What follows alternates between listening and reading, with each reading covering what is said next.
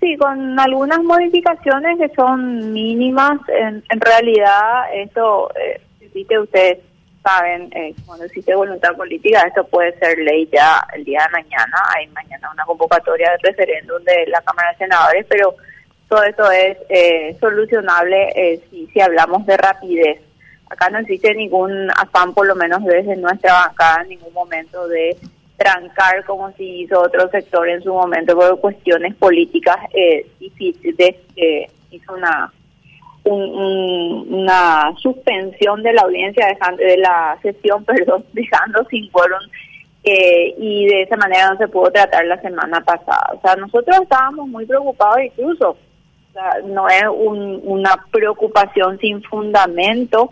Eh, que los únicos motivos que se hayan puesto para los efectos de contratar personas sean la jubilación, que bueno, es una cuestión prevista en la ley, se genera nomás luego una vacancia la muerte, lógicamente, se genera la vacancia, y la renuncia. Pero la renuncia a qué? La renuncia a contratos. Nosotros sabemos que los contratos en el sector público son temporales y las renuncias eh, generalmente se dan eh, renuncias eh, no siempre consentidas por la persona. Entonces, incluso hubo una denuncia dentro de la sesión por una una legisladora del Partido Colorado diciendo de que eh, se estaba haciendo renunciar, entre comillas, o se sustituían personas contratadas por otras de otro sector colorado también. Lo triste en todo esto, lo triste es que la cuestión política interna, ni siquiera estamos hablando de otro partido, interna entre los colorados está afectando el sistema de salud a través de este tipo de situaciones que generan zozobra, que generan malestar, que son injustas y que son totalmente desubicadas, ¿verdad? No se puede estar jugando con la gente del sector salud por cuestiones políticas, señores. Eso es una vergüenza. Se eliminó ese párrafo.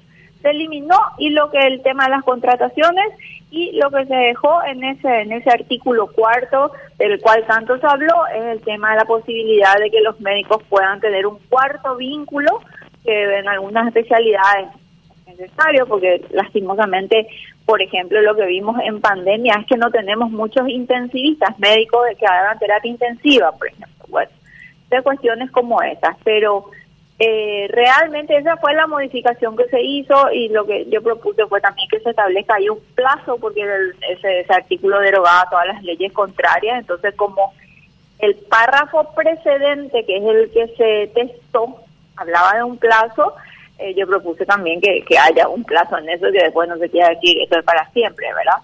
Eh, y, y, alguna manifestación que yo hice también en la locución con relación a, dos, dos años después de pandemia seguimos eh, con las cuestiones eh, que volvimos a aprobar, ¿verdad? De, la extensión en el tiempo de aquellas cláusulas relativas a, a, que nadie puede saber qué dice el contrato, nadie puede saber cuánto cuestan las vacunas, nadie puede saber las condiciones, incluso renunciamos a los artículos del Código Penal y del eh, perdón del Código Civil y del Código Procesal Civil relativos a eh, la inembargabilidad de los bienes del Estado. ¿De qué es lo que estamos hablando en los contratos que tenemos que llegar a esos puntos a esta altura de la pandemia? Ya pasaron dos años, cumplimos los contratos, no cumplimos los contratos, se pagaron todos, ahí habla de que hay algunas instituciones que tienen que informar, incluso a las cámaras, a las comisiones de salud de las cámaras del Congreso. Entonces son cuestiones que nadie nos da explicaciones, nadie nos contó nunca más qué pasó con COVAX. Le demandamos a COVAX, no le demandamos o vamos a dejar nomás ya así porque porque ellos son, no sé, supranacional. Cuestiones que tienen que dar explicaciones y no las dan de vuelta le estamos dando un cheque en blanco, que yo no sé, porque ellos tampoco explican, ¿verdad? Es muy difícil saber cuando te dicen, no, esto es confidencial, no, esto es secreto, no, esto no podemos decir. Es muy complicado saber por qué tenemos que seguir, seguir aprobando eh, estas que, que estas cláusulas tan leoninas sigan vigentes, ¿verdad? O sea, no cambiaron las cosas en dos años, todo sigue igual. Eh, ¿Por qué tenemos que seguir renunciando a tantas cosas como país? Si las vacunas nos las donan, la mayoría nos las donan, eh, tendría que hacerse un poco un arqueo también a hoy de cuántas son donadas y cuántas son compradas, cuánto puedan pagadas, cuántas, cuántas debemos, cuántas nos deben. Muchos secretos ya, que a veces el secreto sabemos que no es muy bueno.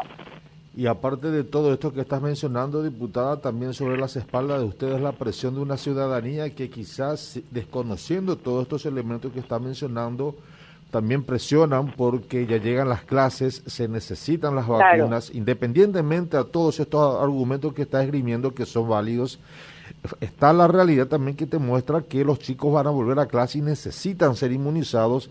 Y cuál es, cuál es la reacción ciudadana cuando se encuentran con que en diputados se aprobó pero se modificó y por ende tiene que volver al Senado y eso es pérdida de tiempo cuando que el tiempo es lo, lo que menos tenemos es tiempo y las críticas también por todo esto.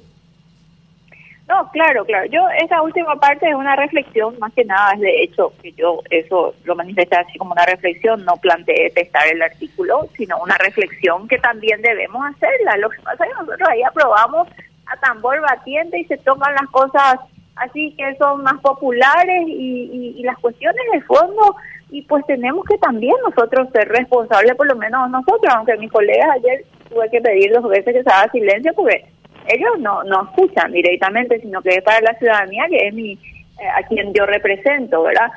Pero eh, esto como te digo, o sea, el tema del tiempo, mañana esto se puede resolver, es una cuestión de, de que eh, de que no se preste y que nosotros en base a la premura, eh, y si era tanta premura el partido de gobierno, esto lo hubiese apurado ya mucho antes, estamos a fines de enero, a fines de enero en las clases, no sé si hay fecha de inicio de clases, pero ¿por qué esto ya no se gestionó en noviembre? ¿Por qué esto no se apuró en noviembre? ¿En qué momento los chicos van a tener dos dosis para ir a clases tranquilos? O sea, de todas maneras, los que están atrasados y a los que hay que reclamar no es a la Cámara de Diputados, es a los que están en el partido de gobierno, que no se preocuparon a tiempo por los chicos. Siempre llegamos tarde cuando el incendio comenzó siempre, en todo. Entonces, eh, esta vez creo que es, eh, habría que mirar quiénes son los que no se preocuparon hace dos meses para que los chicos comiencen a inmunizarse con la primera dosis. No sé cuál de las vacunas le corresponderá. Eh, hay algunas que a los 21 días, otras que a los un mes. Entonces, en realidad los tiempos, por más que se haya aprobado ayer o se apruebe mañana, los tiempos nos dan para dos dosis para la fecha de inicio de clases. Esto es una responsabilidad del gobierno, no de los diputados, del gobierno que no se preocupó en octubre, en noviembre, de prepararse para el inicio de clases, señores.